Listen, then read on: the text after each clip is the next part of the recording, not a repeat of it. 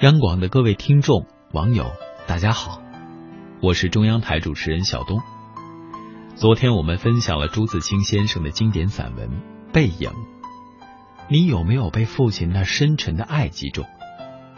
今天我们来听听米粒关于父母关系的思考。他说：“有时候真是想在朋友圈屏蔽父母。”你是不是也曾起过这个念头，还是已经付诸实践了？来听听他的理由。昨晚收到了人生中最大的一笔软文费，心里实在欢喜，禁不住想要在朋友圈里 mark 一下。想想群里的各级大咖们早已功成名就，自己这点小成绩也算不得什么，于是悄悄设置了分组，可见的朋友只有父母和老公。在亲密的家人面前，总可以放肆的为自己骄傲一下吧。好想让父母知道，熬夜赶稿、苦读深思、码字这条路上的辛苦不会白白辜负。没想到，今天一大早就收到了老妈严厉的短信：将来有你哭的时候，这么大了还不成熟。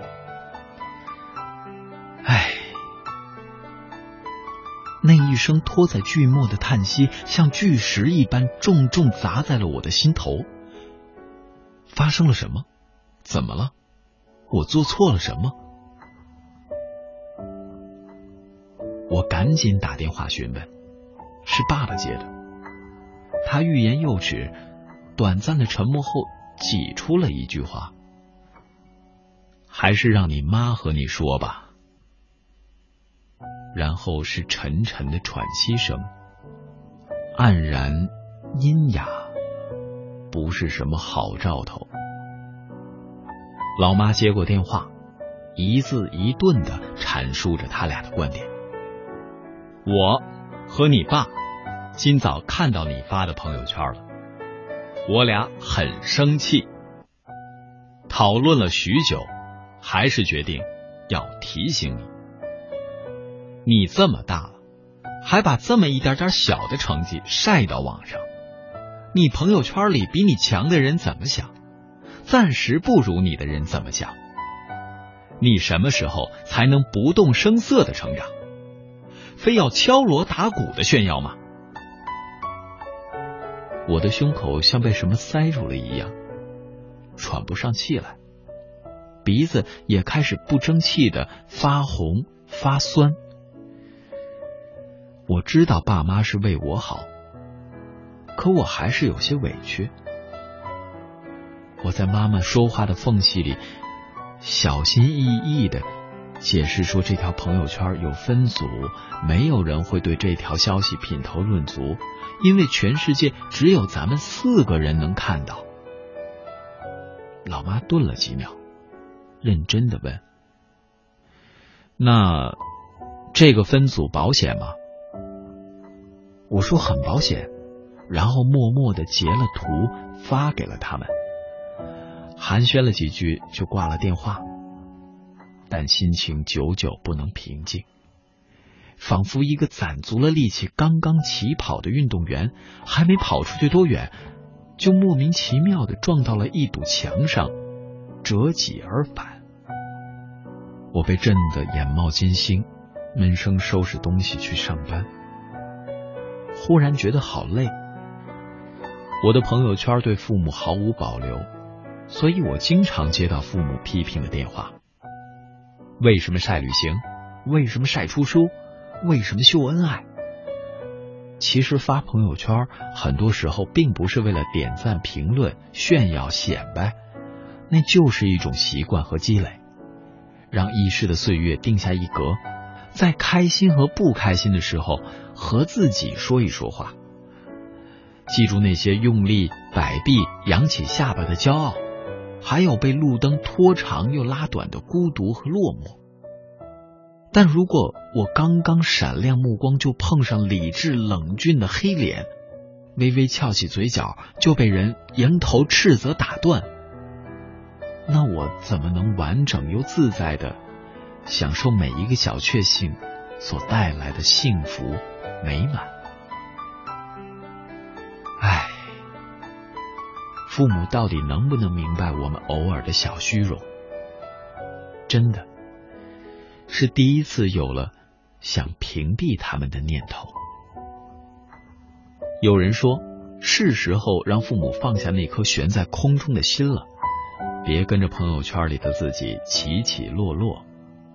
他们不习惯我们开玩笑的随意，也不能理解我们莫名其妙就被孤独击中。你有没有发了美食自拍被父母批评肤浅幼稚的？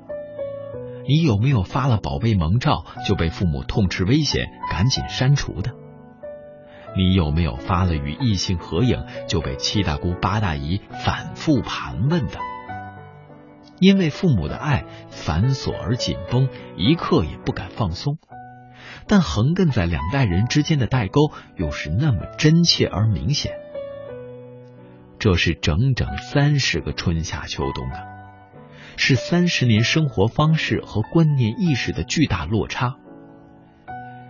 这里面包含的是代际、地域、环境、价值等方方面面的不同。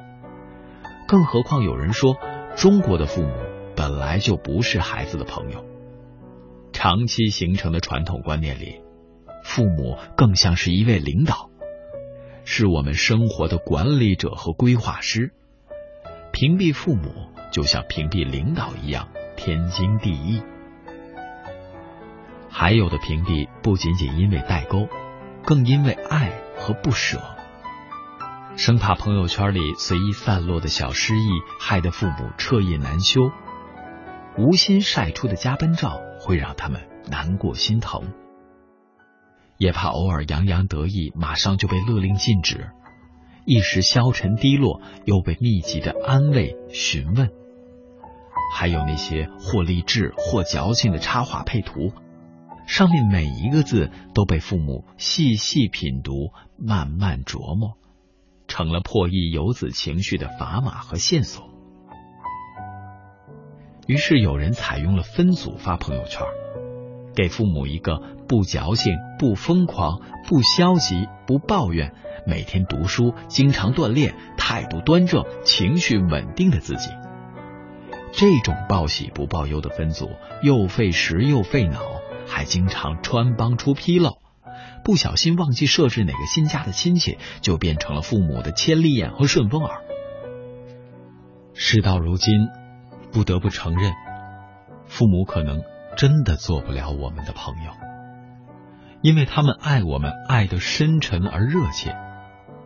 他们看不得我们熬夜加班，看不得我们幼稚荒唐，希望我们活得像一支部队，胜不会骄，败不会馁。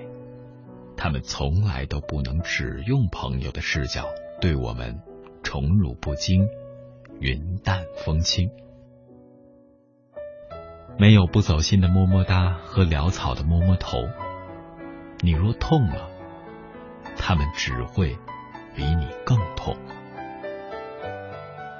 还是多回家看看，多打电话、讲视频吧，别让两代人的交汇只能靠朋友圈这一条逼仄、狭窄的入口。让父母多角度的了解你现在的心态和所处的环境，安心的感到你会努力变得更强更好。他们安心了，沟通就顺畅了，误会自然也就少了。父母究竟算不算我们的朋友呢？我真的说不太清楚。但不管你的答案怎样，首先要明白。